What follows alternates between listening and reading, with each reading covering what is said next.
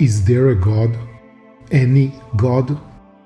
Chapter 5 I am Holy Land Man from Jerusalem, and I can explain you God because I read the Bible in its original language, Biblical Hebrew, as I have done in the last 50 years. But since my English is not so good, I will have Jay read you what I wrote. Evidence of human morality. Most mentally healthy human beings have basic and very strong moral intuitions embedded in them. Intuitions that things like murder, robbery, and harm to innocents are negative. The way in which the same moral intuitions are applied varies, of course, from society to society, as do the definitions to whom moral rules apply. But there is no society in history that has not recognized the existence of morality and justice even at the basic level. Not only do people feel intense moral feelings, they also lead their lives according to them, sometimes with significant concessions to pleasures and satisfactions to the point of self sacrifice and even go to war against those they perceive as behaving immorally.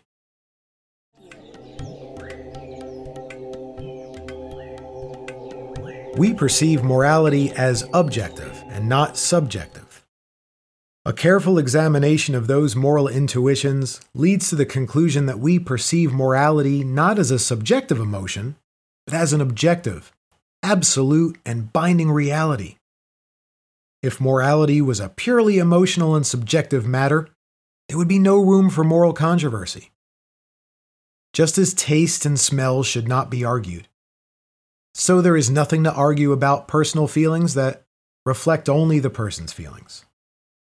And if morality is subjective, there is also no room for criticizing people or companies who behave differently from us, for they are not really wrong or bad, but simply have different preferences. Yet, although many outwardly claim that morality is indeed relative, relative and not absolute, very few actually believe it. Most people feel deep down that groups like the Nazis and ISIS are utterly wicked people with blatantly corrupt morals, and not just different from us. Not only do we feel that way, but as mentioned, we will be prepared to go to war against such figures and force them to change their behavior. All this because we tend to perceive morality as an objective reality. Of course, it can be argued that the fact that we feel that morality is objective and binding does not prove that it really is. Is it possible that our moral intuitions are a feeling that has evolved in us for evolutionary reasons? And although they make us feel that morality is absolute, it is only an illusion?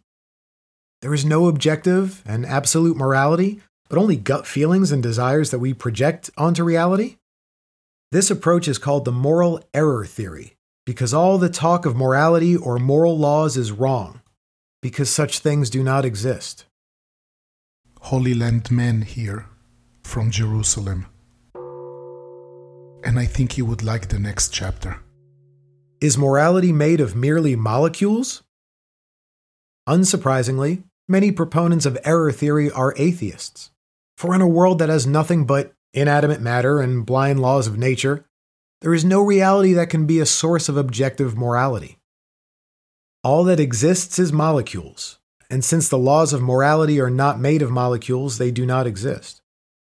It is possible to adopt such an approach, but the price it charges the person is enormous.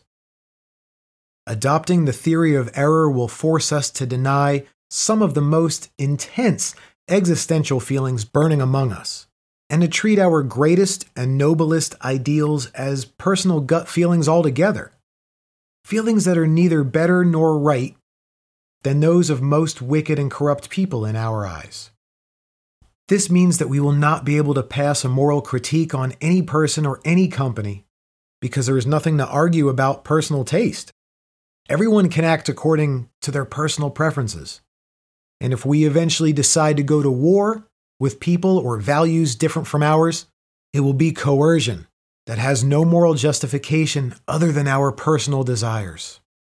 While it is possible to pay these prices, many are not willing to do so. It is not for nothing that many philosophers, including atheists, try to find a basis for the existence of an objective and realistic morality that matches our basic intuitions instead of denying them.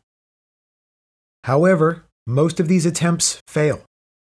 In a world that is perceived as entirely material and blind, it is difficult to suddenly bring in ad hoc, absolute moral facts that go beyond nature. Domine Deus virtutum.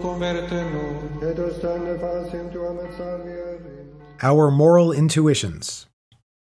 The only way our moral intuitions can be justified is by acknowledging that in reality, there are absolute moral facts, which are not part of the material nature but are beyond it, and whose inner intuitions are a reflection of them. The origin of these facts and of their blinding power can derive only from a supreme will, of which the laws of morality are an expression, and which created the universe in such a way that the laws of morality would suit it. I am Holy Land Man from Jerusalem, continuing with divine thoughts. Jay, please continue to read.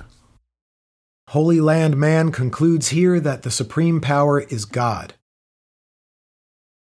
The same power is also the one that has instilled in us the moral sense that allows us to recognize those moral facts and feel our commitment to them.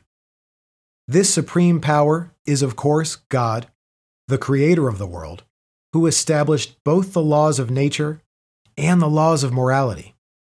This position does raise questions in itself, such as the well known question of the Euthyphro whether God set the laws of morality as he pleases, or whether they exist separately from him. However, these questions are easier to answer than the existential difficulties posed by error theory. In other words, one who feels within himself that there is absolute good and evil, justice and evil, that are not determined by the different desires of human beings, and do not change from person to person and society to society, then this belief inevitably leads to belief in God, which alone can justify belief in absolute morality.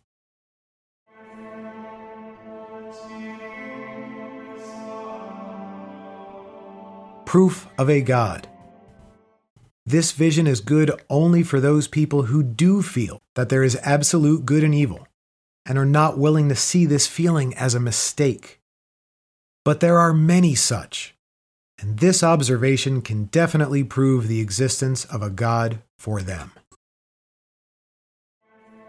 And that will conclude our Shabbat Sunday service from Jerusalem.